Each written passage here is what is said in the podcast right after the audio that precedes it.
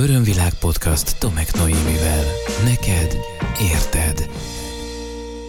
Nagyon sok szeretettel köszöntelek, Tomek Noémi vagyok, és te az Örömvilág podcast csatorna 141. epizódját hallgatod. Lehet, hogy régi ismerősként köszönthetlek, lehet, hogy most találkozunk először, ha ez utóbbi állna fenn, és szeretnél velem egy kicsit jobban megismerkedni, akkor kérlek, látogasd meg honlapomat a www.örömvilág.hu címen. Itt egyébként meg fogod találni azokat a programokat, amelyeken lehet velem kapcsolódni, egy kicsit jobban megismerhetsz engem, megtalálsz minden korábbi podcast epizódot, és megismerkedhetsz azokkal a kollégáimmal is, akikkel együtt dolgozunk Székesfehérváron az Örömvilág Tudatosság Központban, és akiket egyébként akár online, akár más helyszíneken is elérhetsz, és akik nagyon-nagyon jó szakemberek egytől egyig. Közeleg az Örömvilág Podcast csatorna három éves születésnapja, 2022. október 7-én tartok éppen ezért egy különleges és rendhagyó ünnepi közönség találkozót Székesfehérváron az Örömvilág Tudatosság Központban. Ha úgy érzed, hogy itt az ideje, hogy az intim és nagyon mély, de nem személyes beszélgetéseinket követően személyesen is találkozzunk egymással, akkor tarts velem ezen a programon. Téged is nagyon sok szeretettel várlak. Ha szeretnél ott lenni, akkor semmi más nem kell tenned, mint hogy megírod a saját történetedet arról, hogy a te életedben mit jelent, neked mit ad, hogyan van, érted is az Örömvilág Podcast csatorna. Írjál esetleg egy számodra fontos témáról, egy felismerésről, vagy arról, hogy mikor szoktad hallgatni. Ha elküldöd leveled a podcastkukac örömvilág.hu e-mail címre, akkor ezzel te is be tudsz jelentkezni, regisztrálni tudsz erre a 2022. október 7-én pénteken 17 óra 30 perckor kezdődő eseményre. Nos, ennyi bevezető után egy nagyon izgalmas témát hoztam, és ezt a témát még áprilisban ajánlotta nekem valaki, méghozzá Zsófi, aki szintén a podcastkokacörömvilág.hu e-mail címre írt nekem, megköszönve azt, hogy csinálom az adásokat, és elmondva vagy megírva azt, hogy ezek mennyit segítettek már neki, és ő mondta azt, hogy ezzel a témával sokat foglalkozik, ha, ha lehet, akkor én is vegyem elő kíváncsi a nézőpontjaimra. Nos, hát azért eltelt azóta jó pár hónap, lehet Zsófi, hogy te, aki ezt a témát javasoltad nekem, szintén jutottál sok érdekes felfedezésre, úgyhogy ha van kedved, akkor majd írd meg ezeket is kérlek, vagy kommentelj valamelyik felületemen, akár a YouTube csatornámon az aktuális mostani adáshoz ezügyben. A téma, amelyet hoztam, az önérvényesítés. Hát ez egy nagyon fontos téma, és tudom, hogy nagyon sokan bele vannak akadva ennek a témának a hálójába, mert sok ember számára nehéz az, hogy a saját érdekeit képes legyen képviselni, és hogy a saját érdekeit képes legyen érvényesíteni másokkal szemben, vagy egyáltalán senkivel szemben csak úgy. És már is itt van egy fontos kifejezés, olyan, mintha az érdekeinket, vagy akár a jogainkat, ezt is hozzátehetném, mindig valakivel szemben kellene érvényesíteni. A nyelvi rendszerünkben szinte állandós volt ez a szókapcsolat, hogy érvényesítem valakivel, valamivel szemben. Érdemes lekapcsolódni arról a csoportenergiáról, ahol ez az igazság, és nincsen más igazság ezzel kapcsolatban, mert az önérvényesítés az nem arról szól, hogy kivel szembe, kinek ellenében, vagy mivel szembe, minek ellenében, hanem arról szól, hogy értem. Saját magamért. Az önérvényesítés az egy tanult magatartás forma egyébként, és tudatos viselkedést jelent. Azt jelenti, hogy tudom, hogy mire van szükségem, tudom, hogy mit szeretnék, tudom, hogy mi a gondolatom, és ezt képes vagyok kifejezni, és képes vagyok akár kifelé is képviselni. Tehát az önérvényesítés az nem egy olyan dolog, ami velünk születik, és amit mindenki ösztönösen, ügyesen és jól csinál. Viszont a szocializáció során, hogyha nem nyírbálják meg a gyermeknek a kis nyiladozó értelmét, szellemét, lelkét, tudatát, akkor ez gyönyörűen tudja tanulni, különösebb segítség nélkül, de hogyha sok akadályba ütközik, akkor szinte lehetetlen vállalkozás az, hogy önérvényesítő tudjon lenni felnőtt korában. Mielőtt mélyebben bele megyünk ebbe a témába, én azt kérem, hogy megint hangolódjunk együtt egy kicsit. Méghozzá a szokásos módon, tehát hogyha meg tudod tenni, mert a tevékenységed a jelenlegi helyzeted megengedi, akkor kérlek hagyd abba azt, amit csinálsz, a podcast hallgatásán kívül. Állj meg egy kicsit, figyelj befelém, lehetőség szerint hunyd le a szemeidet, és kérlek válaszolj magadnak, magadban a következő kérdésekre. Te mennyire tartod saját magadat önérvényesítőnek?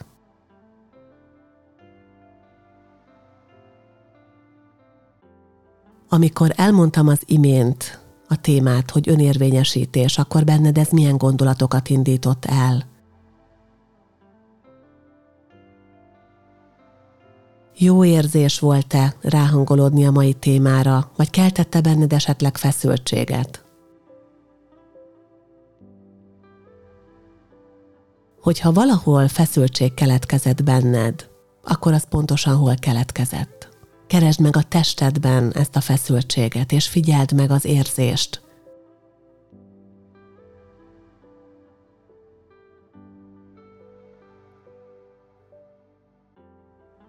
Mennyire vagy képes, mennyire mered képviselni az érdekeidet mások előtt?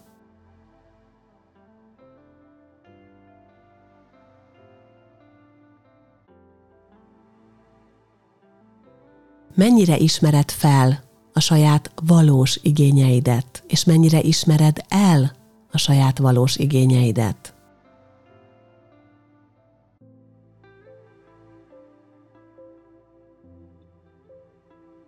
Hiszel magadban annyira, hogy tudd, hogy te tudod, hogy mi a legjobb neked?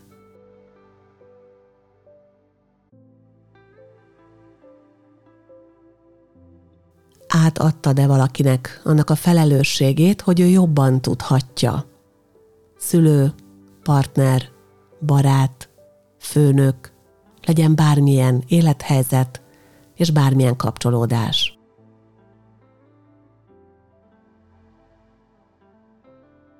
Milyen helyzetekben könnyebb, és milyen helyzetekben kifejezetten nehéz képviselned saját magad?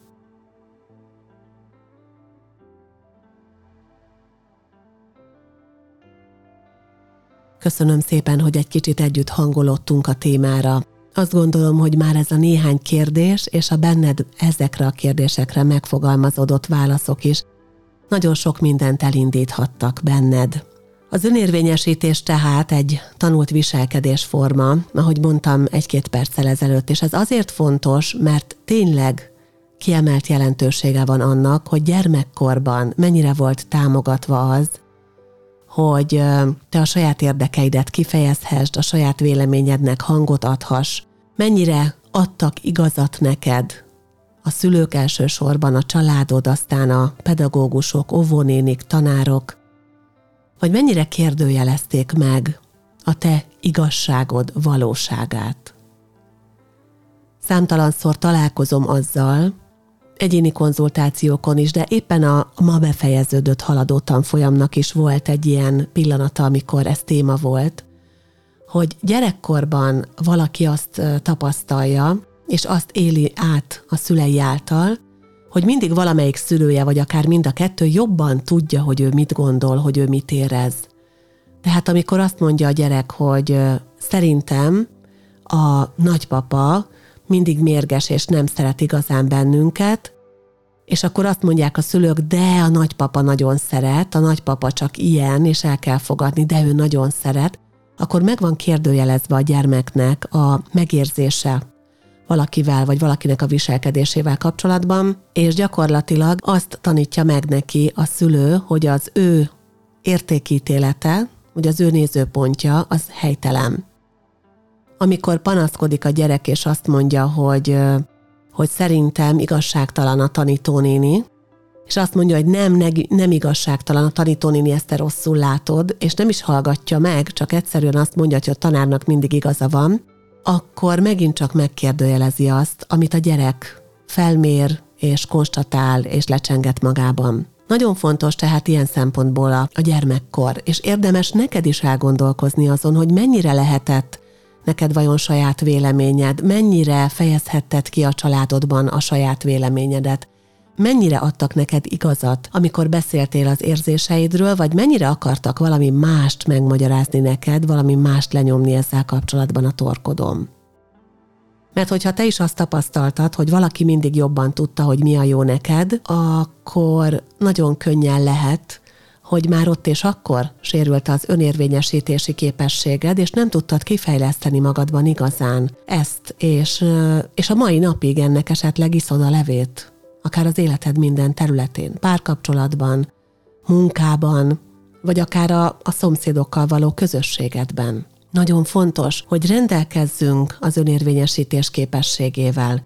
Nagyon fontos, hogy tudjuk, hogy mi saját magunk szabad akarattal rendelkezünk, és alapvető jogunk az, hogy legyen igazság az, ami részünkre, amit mi annak érzünk. Senki nem kérdőjelezheti meg az igazságomat. Lehet, sőt biztos, hogy vannak más igazságok ugyanazokra a témákra hogy vannak más nézőpontok. Ugye valamikor ezzel kezdtem, most, most már tényleg idestova három évvel ezelőtt az Örömvilág Podcast csatornát, hogy, hogy, hogy rögtön a nézőpontokról kezdtem el beszélni. Mert ez a legfontosabb, és ezért hoztam létre annak idején az Örömvilág Podcast csatornát, hogy minél több nézőpont megszülethessen, minél több nézőpont elhangozhasson, minél több nézőpont lásson napvilágot, és ebből együtt rakjuk össze, és mindenki saját magának is rakja össze a saját igazságát. Én biztos, hogy nem tudom, mi a teljes igazság, és semmiről nem tudom, mi a teljes igazság, de mindenről van saját nézőpontom. Örömvilág podcast Tomek Noémivel. Akinek tehát szigorú vagy megmondó szülei voltak, az lehet, hogy nem fejlesztette még ki ezt a képességét. Neki lehet, hogy még most kell megtanulnia. Az is lehet, hogy valaki egyáltalán nincsen tisztában azzal, hogy neki mi a jó. Hogy egyáltalán azt sem tudja, hogy neki lehet jó. Tehát, hogy van az a verzió, hogy valami úgy van, ami számára a legkedvezőbb, hogy nem kell senkit önmaga elé engednie, amikor döntéseket hoz, amikor választ, és hogy választhatja azt, ami elsősorban ő érte van. Nagyon sok ember nincs tudatában annak, hogy ezt megteheti. De vajon miért nem? Mi lehet szerinted az akadálya annak, hogy valaki nem is tudja, hogy neki lehet jó? Biztos neked is vannak erre verzióid, hogyha még szeretnéd majd kiegészíteni azokat, amelyeket én most így adhok felsorolok, akkor kérlek tedd meg, írd meg, vagy kommenteld oda valamelyik felületemre. De például az egyik ilyen ö, ok, az az, hogyha valakiben nagyon erős áldozatprogram fut. Mert ha valaki áldozat, akkor eleve csak pórul járhat. Ugye az áldozatprogramoknak a sajátja az, hogy, hogy eleve egy olyan pozícióba hozzák az illetőt, ahol ő biztos, hogy vesztes lesz. Biztos, hogy valamilyen árat fizet valamiért. Biztos, hogy ő hátrányt fog szenvedni, hiszen ezáltal elégül ki az úgynevezett áldozati mintája vagy áldozatprogramja. Sok áldozat van, sok áldozat azért áldozat, mert a szülei is, vagy az anyukája, az apukája már áldozat volt, és nagyon sokszor ugye generációról generációra hosszú évszázadokon át akár öröklődik ez az áldozati minta, míg egyszer csak valaki megtudja azt, hogy nem kell áldozatnak lennie, hogy választhat valami mást, és hogy joga van ahhoz, hogy a saját érdekeit érvényesítse bármilyen furcsán is hangzik, de sokan, ha úgy tűnik is, hogy tudják, de mégsem érzik át ennek a gondolatnak az igazságát, hogy lehetnek ők a legfontosabbak, és szükségtelen, hogy mindig ők legyenek az áldozatok. Mi az, ami még oka lehet annak többek között, hogy valaki nem tudja elképzelni, hogy neki lehet igazán jó. Most például a transgenerációs mintákban erőteljesen lerögzült, vagy akár a jelen életben különböző tapasztalások alapján lerögzült vallásos hitrendszerek. Ezek egy részét egyébként a kollektívből is felvehetjük, és ezek egy részét a lélek, ilyen lélekenergia lenyomatként is hozhatta magával, más megtestesülésekből. Ugyanis a vallásos hitrendszereink többsége a klasszikus értelemben véve azt mondatja velünk, hogy nem kell nekünk itt elérni a földi boldogságot, mert nem ez a cél, hanem az a cél, hogy minden olyat megtegyünk, mindent úgy tegyünk meg, hogy azt tetszen az Istennek, és hogy kiérdemeljük a szenvedéseink által és a megpróbáltatásaink által azt, hogy aztán majd eljuthassunk a mennyországba, és hogy aztán majd az örök jó az a részünk lehessen. Tehát a vallásos hitrendszerek nagyon sokszor jelentenek akadályt. Nem a vallás, félre ne és nem a vallás jelent akadályt, nem az Isten hit jelent akadályt, hanem az, ahogy ez esetleg lerögzült bizonyos tapasztalások okán, vagy ahogy lerögzítették az őseink több száz évvel ezelőtt. És aztán ott van egy másik nyomós érve, amit érdemes lehet megvizsgálni, hogyha nehézségeid vannak az érdekérvényesítéssel, vagy az önérvényesítéssel. Ez pedig az, hogyha félsz a jótól. A jótól való félelem, és bármilyen furcsa is, és azt mondjuk, hogy jaj, de hát ki az, aki fél a jótól? Hát rengetegen félnek a jótól. És nem konkrétan a jótól, hanem a jó következményeitől. Ugyanis számtalan ember hitrendszere szól úgy, hogy a jó után a rossz következik automatikusan, tehát, hogyha valamit kapunk, akkor valahol valami a rendszerünkben, a másik oldalon ennek az áldozataként meg fog jelenni, és amikor valaki megtapasztalhatná a jót, akkor a rossztól és annak a rossz következményétől való félelem miatt állítja meg a jó bekövetkeztét, és a, a, azt, hogy valami klassz dolog érkezzen be az életébe. És inkább azt mondja, hogy ellavírozok félgőzzel, akkor abban nincsen akkora rizikó. Nem baj, ha nem jó, de akkor legalább nem is annyira rossz utána. Lehet, hogy ezek közül bármelyikben önmagadra és a saját működésedre ismertél, lehet, hogy ezen kívül tudsz valami mást is, Úgyhogy tényleg arra bíztatlak, hogy nyugodtan egészíts ki ezt a néhány nézőpontot és szempontot. Ha van kedved, akkor a YouTube-on például kommentelhetsz a különböző epizódok alatt, ez alatt az epizód alatt is, mert talán ott a legkönnyebb kommunikálnunk egymással, és arról mindig kapok értesítést, amikor a YouTube-on megjelenik egy komment. Szóval most néhány olyan dolgot néztünk meg, ami oka lehet annak, hogy nem tudjuk érvényesíteni az érdekeinket. Egy kis történelmi kitekintőt adnék neked, mielőtt az önérvényesítési jogokat megmutatnám vagy elmondanám. Talán te is hallottál már az emberi jogok egyetemes nyilatkozatáról, ugye történelmi tanulmányok során ez azért elő szokott kerülni optimális esetben. Ezt 1948-ban fogadta el az Egyesült Nemzetek Szervezete, és aztán rá tíz évvel 1958-ban megszületett egy külön nyilatkozat, ami pedig a gyermekek jogairól szólt. És nagyon érdekes, hogy nem sokkal ezután, azért valamivel ezután, 1974-ben, abban az évben, amikor én is megszülettem, akkor Robert Albert és Michael Emmons szerzőpárosa hozta létre, vagy alkotta meg azt a listát, amit asszertív jogok listájaként ismerünk, vagy ismernek, és ennek most már számtalan verziója kering, ezt többször kiegészítették, átírták, de én most elmondom azt a 13 pontot, amely az eredeti listában szerepelt, jó? És nézzük is őket végig majd. Jogod van ahhoz, hogy megállapítsd, mi fontos neked és mi nem. Jogod van ahhoz, hogy tisztelettel bánjanak veled. Jogod van ahhoz, hogy nemet mondjál, anélkül, hogy bűntudatot éreznél. Jogod van ahhoz, hogy hibát kövess el, és vállald a következményeket.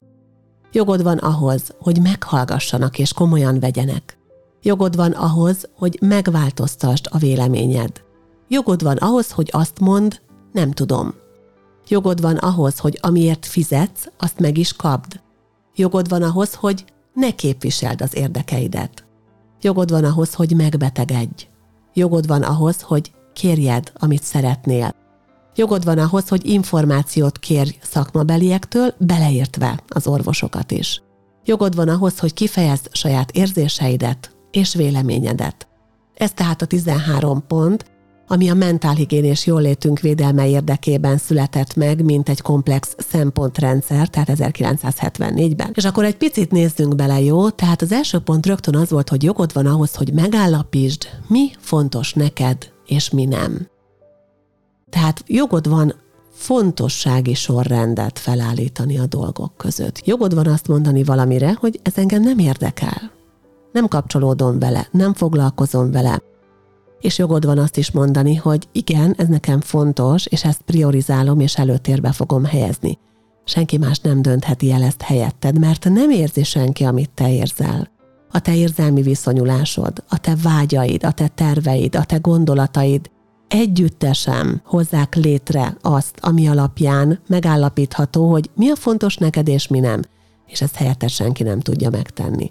Vagy te megteszed, vagy valaki esetleg úgy teszi meg helyetted, hogy abban nem lesz köszönet, és nem fogsz neki örülni. Csak egy picit visszautalok arra, amikor a szülők eldöntik a gyerekükkel kapcsolatban, hogy akkor mi a jó nekik, vagy mi a nem jó nekik. Örömvilág podcast Tomek Noémivel. Nem tudom, hogy valamelyik korábbi adásban elmondtam-e már a kedvenc történetemet a Points of View rendszeréből. Ugye az egy fototerápiás rendszer, amivel foglalkozom, de most nagyon ide kapcsolódik ez a kis rövid történet, úgyhogy megosztom veled. Van egy barátnőm, aki nagyon jó környéken él. Ő és a férje is sikeres ügyvédek. Két intelligens ember, mindketten híres egyetemen végeztek. A legutóbbi látogatásomkor már nagyjából egy órája náluk voltam, amikor a barátnőm szólt, hogy el kell mennie pár percre, hogy elhozza a lányát a táncóráról. De amikor visszaértek, a kislány zokogott, és láthatóan nagyon ki volt borulva. Én megkérdeztem a barátnőmet, hogy mi a baj, mire ő így felelt. Mindig is táncos szerettem volna lenni, de a szüleim hallani sem akartak róla. A lányommal ez nem fog megtörténni, mert belőle táncos lesz, akkor is, ha nehezére esik. Nekem le kellett erről mondanom, mert a szüleim arra kényszerítettek, hogy ügyvéd legyek. Én sose fogom a lányomat arra kényszeríteni, hogy ügyvéd legyen, ő táncos lesz. Nem is fűznék semmit hozzá, csak, csak annyit, hogy na nagyjából az ilyen és ehhez hasonló esetek miatt is van az, hogy valaki esetleg nem tudja megtanulni az önérvényesítést, és nem tudja elmondani, hogy mi a fontos neki, és mi nem. Aztán ott van a második pont, hogy jogod van ahhoz, hogy tisztelettel bánjanak veled. És ez nagyon érdekes, mert, mert nagyon sokan nem érzik azt, hogy ők bármi miatt tiszteletre méltóak lennének. Tehát a tiszteletre méltóság érzését nagyon sokan nem ismerik. Szerintem érdemes lenne, hogyha lehet ilyet kérni, ez a Theta Healing technikához kapcsolódik, hogy ha te most hallgatod ezt az adást, és kéred ezt úgynevezett letöltés formájában, hogy megérkezzen hozzád a tisztelet energiája, és az, hogy milyen, amikor tisztelnek téged. Ha erre igent mondasz, akkor én nagyon szívesen tanúsítom neked ezt az energiát. Tehát fontos, hogy tudjuk, hogy milyen, hogy tiszteletre méltóak vagyunk, és hogy tisztelettel bánnak velünk. Amikor valaki átlépi a határainkat, amikor valaki csak súrolja a határainkat, azt jogunk van szóvá tenni. Jogunk van megállítani ezeket a kellemetlen helyzeteket, Jogunk van nemet mondani az intim szféránkba való behatolásra, legyen ez akár a testünk, legyen ez akár az érzelmi világunk. És ide kapcsolódik a következő pont is, hogy jogod van ahhoz, hogy nemet mondjál, méghozzá anélkül, hogy bűntudatot éreznél. Ez nagyon-nagyon fontos, bűntudat nélkül nemet mondani. Nagyon sokszor találhatjuk olyan közegben magunkat, amely a mi félelmünket visszaigazolva, ilyen büntetést helyez kilátásba, vagy azt érezteti velünk, hogy mi valami rossz dolgot követtünk el. Egyébként az agresszív és bántalmazó emberek nagyon sokszor operálnak azzal az eszközzel, hogy bűntudatot keltenek a másikban, amikor az valamire nemet mond, amikor nem akar segíteni. Ezt én is egyébként segítőként tapasztaltam korábban, hogy volt, aki ezzel próbálkozott, de hát veszett fejszenyele volt, mert nálam ezzel nem lehet célt érni, hogyha valaki mondjuk egy ismeretlen ember, akivel sosem találkoztam, elkezd messenger üzenetekben hisztizni azért, mert mondjuk nem adok neki nem tudom milyen személyes tanácsot írásban vasárnap délután négy órakor. Jogod van ahhoz is, hogy hibát kövess el, és hogy vállald a következményeket, Ennél nem is nagyon állok meg, mert ez leginkább a felelősségvállalásról szól, és ugye a felelősségvállalásról egyébként már csináltam podcastet korábban, hogyha ez nálad téma, akkor érdemes meghallgatni, és ahhoz is jogod van, hogy megváltoztasd a véleményedet. És ez nagyon fontos, hogy képesek legyünk esetleg váltani, és ezt kifelé is képviselni. Tehát mi van akkor, hogy eddig így gondoltam, és új információk birtokába jutottam, vagy fejlődtem, és már nem úgy gondolom. Miért ne lehetne ezt vállalni. Az élet egy folytonos fejlődés, állandó változásban vagyunk. Igenis a dolgok változnak, az emberek változnak, a körülmények változnak. Az, ami valakinek mondjuk 12 éves korában fontos, és ami prioritást élvez, az egyáltalán nem biztos, hogy 50 évesen is fontos kell legyen. Nyugodtan lehet véleményt megváltoztatni, és nyugodtan lehet új nézőpontokat megtalálni egy adott dologgal kapcsolatban, és azt képviselni. Fontos az is, hogy jogunk van azt is kimondani, hogy nem tudom. Tehát, hogyha az önérdekérvényesítésben, vagy az önérvényesítésben szeretnél eredményeket elérni, ugye a saját céljaid érdekében, akkor mondhatod azt valamire, hogy én ezt nem tudom, és ezt is lehet bűntudat meg lelkiismeret fordulás nélkül, mert nem kell mindent tudni, nem kell neked mindent megoldani, mindenre megoldást adni, tudni. Még ezt követően inkább olyan témák vannak ugye ebben a kartában, vagy ebben a kis listában, hogy jogod van ahhoz, hogy amiért fizetsz, azt megkapt, hogy képviseld az érdekeidet, és, és hogy jogod van ahhoz, hogy megbetegedj, jogod van ahhoz, hogy kérd, amit szeretnél, tehát kimond, és hogy kérj információt valakitől, és hogy meg is kapd ezt az információt, hogy kifejezd az érzéseidet és a véleményedet. Itt szeretném bekapcsolni, és ide becsatornázni az asszertivitást.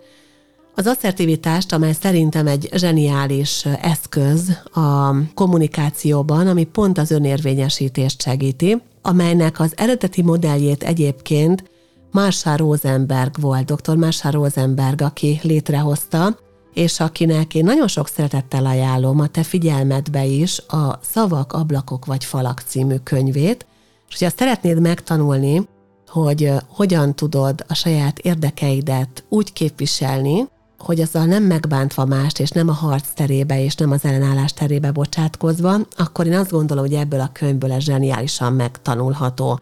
Egyébként, ha figyeled a programjaimat, előbb-utóbb találni fogsz ilyen kommunikációs tréninget, mert ezeket rendszeresen évente néhány alkalommal tartom, pont az erőszakmentes kommunikáció elterjesztése érdekében ilyen asszertív kommunikációs tréningeket szoktam csinálni, főleg egyébként online. Ez néhány órás tréning, és elképesztő sok változást lehet elérni azon keresztül, amit ott megtanulunk. Az erőszakmentes kommunikációnak a modellje abból áll egyébként, hogy először is megfigyeljük azt, hogy mi a konkrét történés, ami hatással van ránk, tehát amiről szeretnénk kommunikálni, aztán kikommunikáljuk, hogy azzal kapcsolatban hogyan érezzük magunkat, azzal kapcsolatban, ami történt, vagy amit megfigyeltünk, azzal kapcsolatban hogyan érezzük magunkat, elmondjuk, hogy mik a szükségleteink, mik a vágyaink, és konkrét cselekedet a negyedik pontja az erőszakmentes kommunikáció modelljének, amit kérni szeretnénk a közreműködőktől. És itt igazából az a fontos, hogy én üzeneteket fogalmazzunk meg, tehát ne azt mondjuk, hogy én úgy érzem, hogy te nem figyelsz rám, mert mondtam valamit, és az nem, nem történt meg. Én úgy érzem, hogy neked nem fontos az, amit én kérek tőled, és te nem törődsz velem, ezért szarul érzem magam, hanem Ugye az asszertív kommunikációban, vagy az erőszakmentes kommunikációban azt mondjuk el, hogy rosszul vagyok. Elmondjuk azt, hogy kértem tőled valamit, megbeszéltük, hogy segítesz ebben nekem, de ez nem történt meg. Én pedig ettől most roppant kellemetlenül érzem magam, és csalódott vagyok.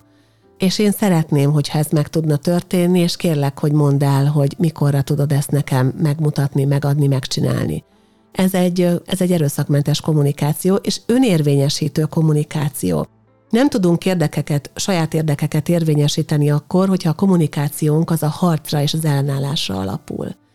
Én, én azt tanácsolom neked, hogy, hogy tanuld meg, hogy hogyan tudsz önérvényesíteni a kommunikációdon keresztül, tehát tanuld meg magát az eszközt használni, mondjuk az erőszakmentes kommunikációt, mint eszközt használni, és nézd meg azt is, hogy hol sérült neked az önérvényesítési képességed. Hol akadályoztak téged abban, hogy kimondhassd a véleményedet, hol magyarázták meg neked azt, és kik voltak azok, vagy ki volt az, ha egy szeméről van szó, aki neked azt magyarázta meg korábban, valamikor, lehet, hogy évtizedekkel ezelőtt, hogy te nem tudod jól, hogy te nem érzed jól. És ott és akkor ha rálátsz arra, hogy ez mikor történt, ott és akkor felül tudod írni, meg tudod változtatni, mert meg fogod érteni, hogy valójában ez valaki másnak volt a véleménye. És hogy attól az, amit te éreztél, igenis releváns volt és fontos. És gondolkodj el azon, hogy ez az emlegetett mentális jólétünk védelme érdekében született lista, ez a 13 pont, ez mennyire van jelen az életedben, mennyire tudsz hozzá kapcsolódni, mennyire éled, mennyire érzed. Én azért is javaslom, hogy, hogy ezzel foglalkozz, hogy az önérvényesítést azt tanuld és fejleszd, mert mivel ez egy tanulható viselkedés minta, igazából bármikor lehetőséged van erre, sosem késő, akkor sem, hogyha 75 éves vagy, és akkor sem, hogyha 12 éves vagy. Ez bármikor tanulható, és onnantól fogva minden sokkal könnyebb lesz. És aztán meg fogod látni, hogy, hogy mennyivel, mennyivel jobb az élet, és mennyivel könnyebb az élet, hogyha ezeket megengeded magadnak. Ha van felismerésed, van kérdésed, van véleményed, van gondolatod, van hozzáfűzni valód ehhez a témához, akkor kérlek, hogy ragadj billentyűzetet, és írj nekem a podcastkukac örömvilág.hu e-mail címre.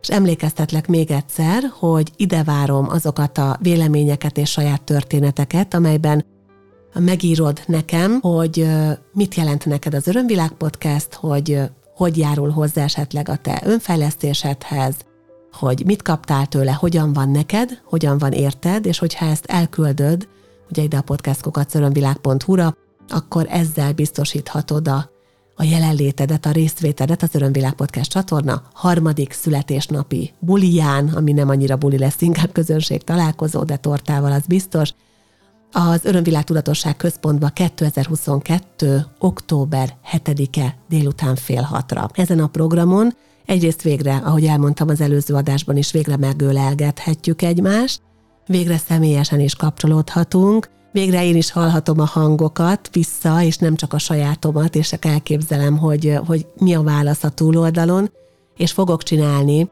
egy olyan rögtönzött bemutatót, ahol a jelenlévők a témáikat egy kalapba bedobják, kihúzok belőle egyet, és aztán arról megmutatom, hogy hogyan csinálok egy spontán alkalmi podcast epizódot. Szeretettel várlak, ha már utána hallgatod, akkor pedig majd a következőre vagy az azután következőre.